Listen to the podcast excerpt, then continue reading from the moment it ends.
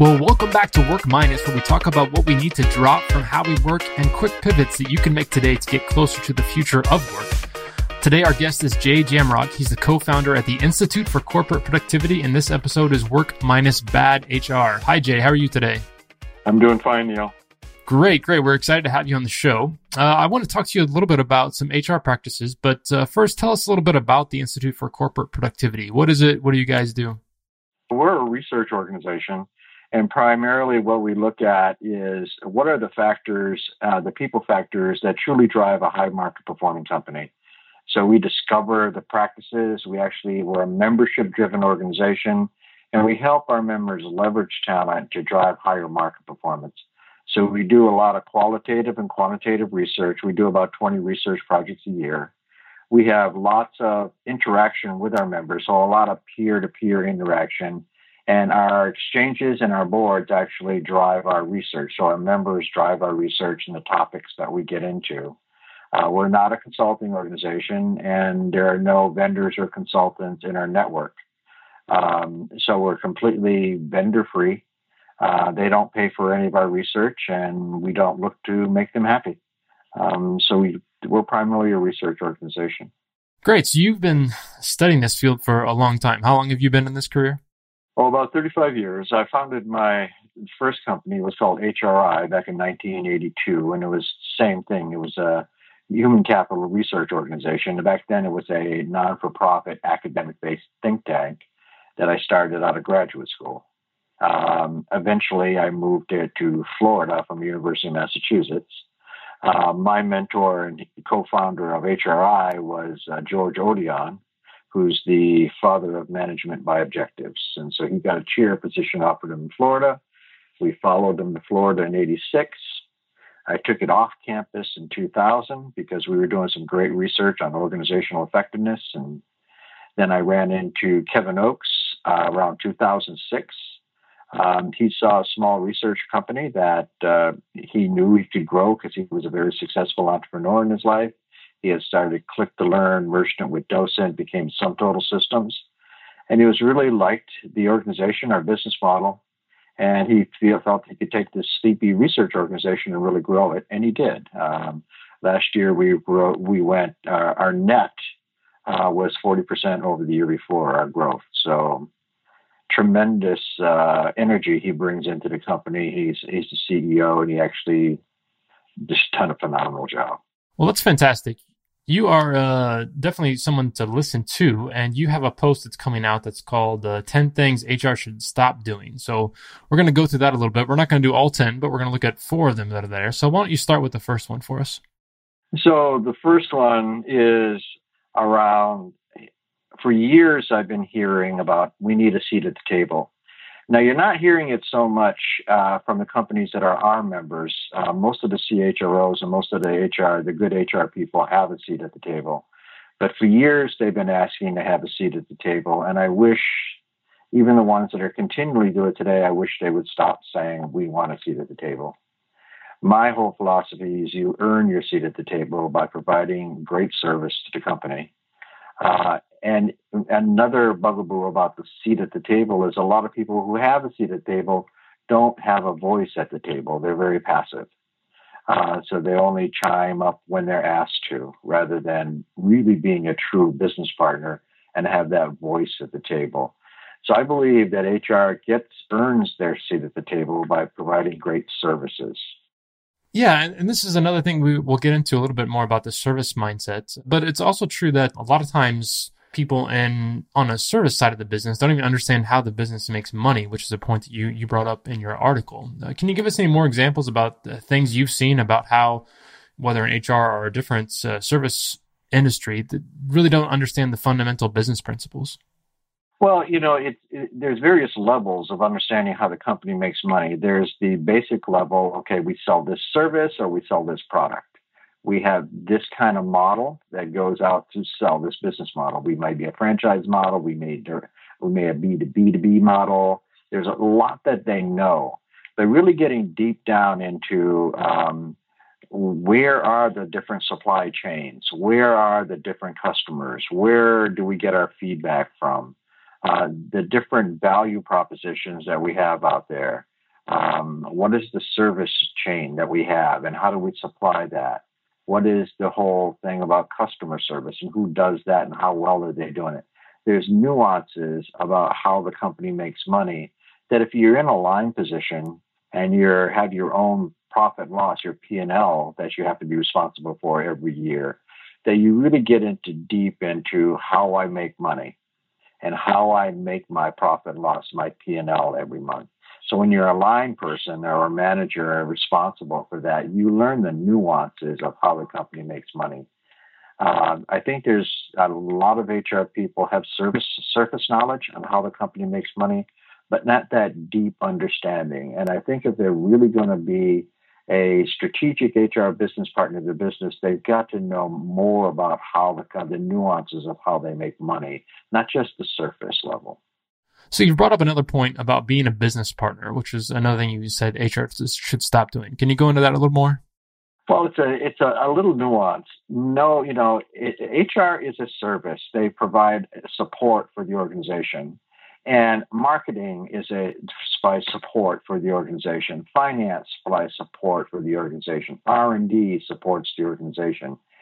Those other functions never ask to be a business partner or never try to put that label on themselves. They just provide good service.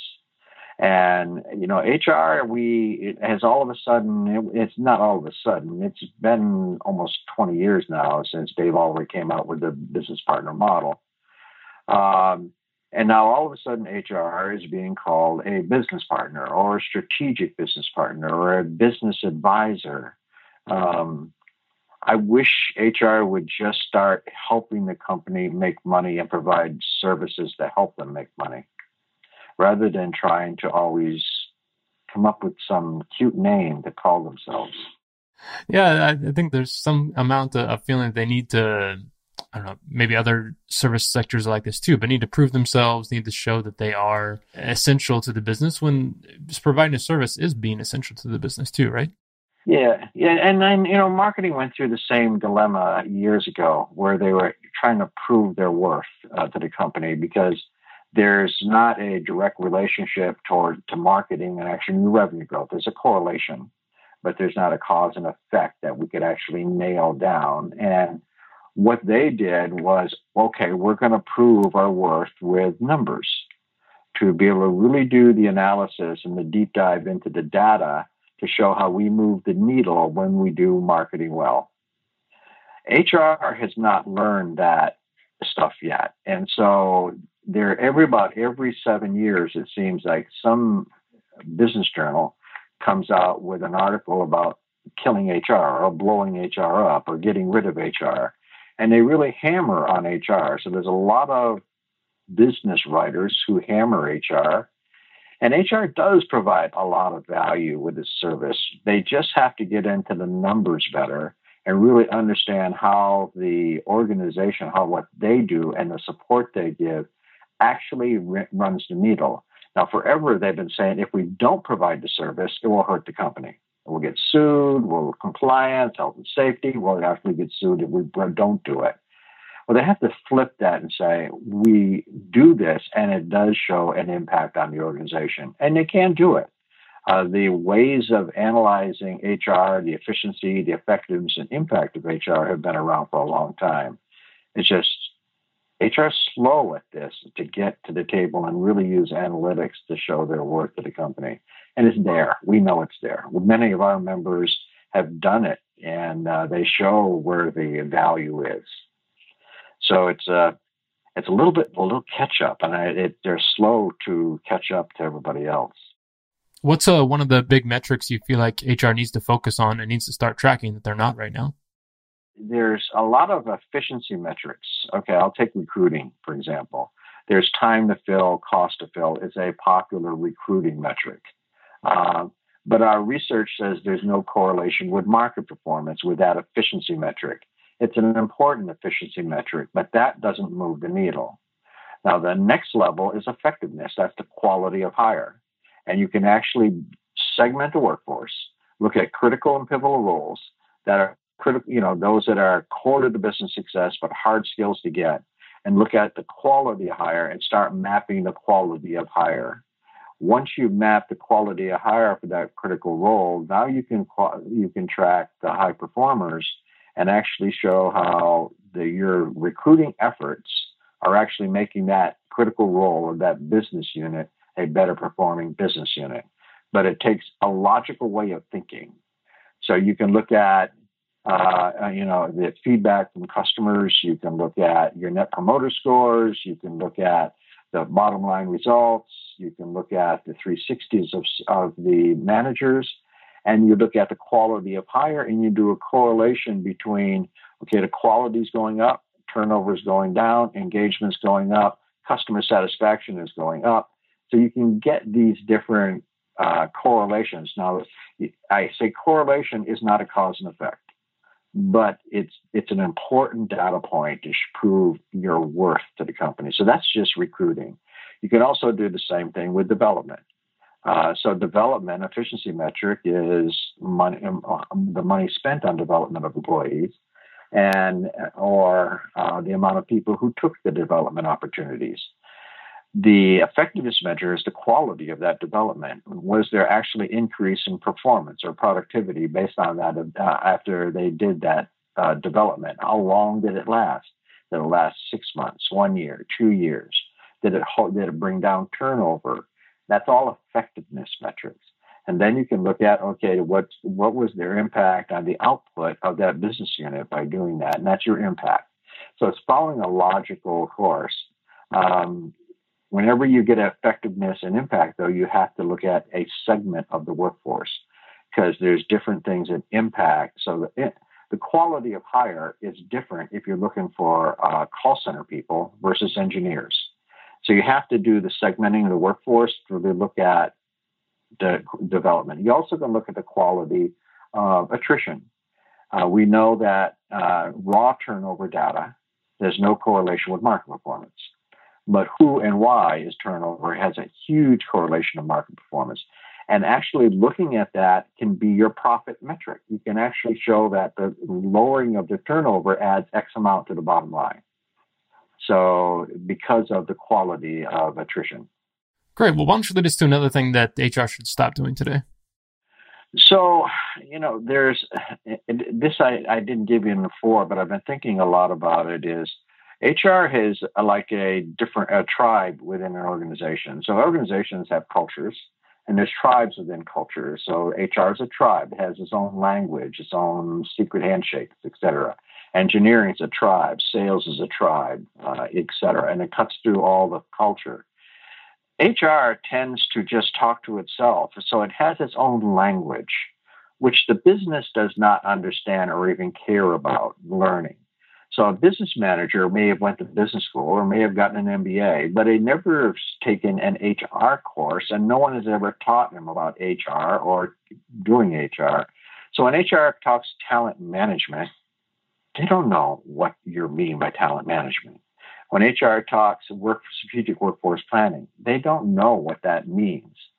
So using, I wish we would start translating what we do, our language of HR, into a business language. So instead of talent management, call it a talent supply chain.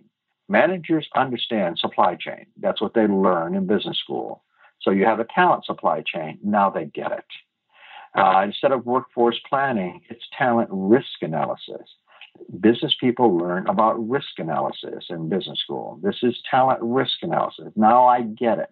So really looking at that uh, and, the language we speak. And it gets reinforced by the conferences we go to, the people we talk to. Everybody in HR talks the same. I'm guilty of it too. Whenever I'm on the phone with other HR people, uh, I start using the HR language because that's what they understand. But the business sometimes has a hard time understanding that language. Yeah, it makes a lot of sense that uh, to be able to translate what you're doing into other languages, the same way that uh, an engineer needs to be able to translate what they are doing to the marketing team to be able to put it out there. Absolutely, absolutely. The, the another thing that I think we've got to stop doing is stop doing the manager's job for them. What I what I mean by that, a manager is responsible for their P and L, not finance. They're responsible for the quality and quantity of widget or service that goes out the door. Marketing and sales is not responsible for that. They should eh, not be delegating their responsibility for HR work to HR. I really feel, and research supports this, that managers have got to do their job around HR because they are the true HR professional. They're managing people every single day. But for some reason, they've delegated that responsibility to HR. I think we, and even the companies that have got that on their performance reviews that managers have to develop talent, manage talent, etc. Even when it's on there, they lack the um, spine behind it to really say, you're not doing this well. And there's a penalty for it, or you're doing this well, there's a reward for it. And reward doesn't necessarily be money all the time, but there's no punishments or rewards for either doing it well or not doing it well. And so people can do it or not do it. Um, even when they have it on their performance review. And managers aren't trained on how to do HR stuff. And so a lot of them do it badly. You hear all the time that the uh, business partner out in the field is always putting out fires for managers making bad HR decisions. Well, the pro- that's not a manager's problem. It's HR not being able to be a coach or a mentor or train them on what is a good HR decision. Um, so it's just, I think we've got to get back to the manager actually being more responsible and being measured and rewarded for doing HR work especially developing talent. No, it makes a lot of sense. Now, Jay, you are a self described futurist, so walk with us a little bit into the future. What does a world of work minus bad HR look like? Where are we going in the future here? Uh, well, I really think HR is going to play an important role in the future because um, good talent, especially if we continue down this road of tight labor market, um, the management of talent and the ability of managers to manage that talent is going to become more important. So HR's role as an influencer, as a coach, uh, as a teacher of HR is going to become even more important. And put in, especially in the world of AI and machine learning, uh, being able to go behind that and really keep monitoring it and make sure the morals and ethics of AI really correspond with the morals and ethics that you have when you're dealing with people. Um, so there's a big role for HR, but I really feel that this is going to happen. Right now, most of HR work is what I call top down. The business develops their strategy. HR, the HR leadership team gets together, looks at the business strategy, and develops an HR strategy to support it. So that's a good supporting function. The problem is when they develop that plan, they do their budgeting, they do their accountability, and they look at what the centers of excellence are going to do and their plans to support the business strategy. Well, I think it's going to be flipped in the future because we need more agile organizations. Agile organizations' decision making gets further down in the organization where it's very close to the customer. And what's going to happen is the HR eh, business partner in the field is going to meet with the manager more and be more strategic and really come up with a talent strategy for that manager and for that business or for that unit. Then that will flow up into HR and budgeting, et cetera, will be, will be uh, allocated for it. And there'll be more customized approach to HR. Instead of the one size fits all programs, now we're going to have to customize it for each business unit or each business manager out there who needs XYZ program for their talent, for their people. So it may be a specific training program or a different way of recruiting or maybe tapping into the gig economy. It, it, I mean, there's just a myriad of customized approaches that will have to be done at the business unit level, and that will flow up instead of flowing down today, one size fits all programs. It will be very customized. Now, that gets to be more expensive.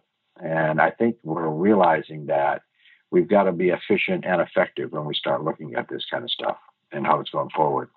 Yeah, absolutely. It sounds like uh, HR has its work cut out for it coming into the future. It's a lot of forced, you know, thinking about things, trying to, to make them work, trying to make them work for lots of different situations. It's a lot of work.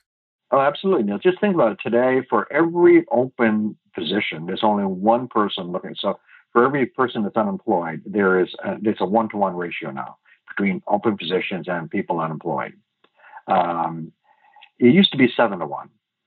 Now it's one to one, and that one, you may say, fifty percent don't would never have the skills to actually get that job, or they they want want to move. There's myriad reasons why these jobs aren't getting filled. Um, so being able to recruit, to develop, to retain, uh, we see this development, especially, as being crucial in the future. Uh, people, if you, you, when we survey people on the employer of choice, young people say they want a firm that will develop them. When we look at, uh, and conversely, the lack of development is a big factor for turnover. It is also a big factor that drives engagement and alignment. So the development is going to be key in the future. And that's why the manager has to be a developer of talent. You need a development culture if you're really going to survive in this tight labor market. And it's going to be a differentiator going forward. And that's all on HR. And development culture does not mean new courses, it's a way of thinking.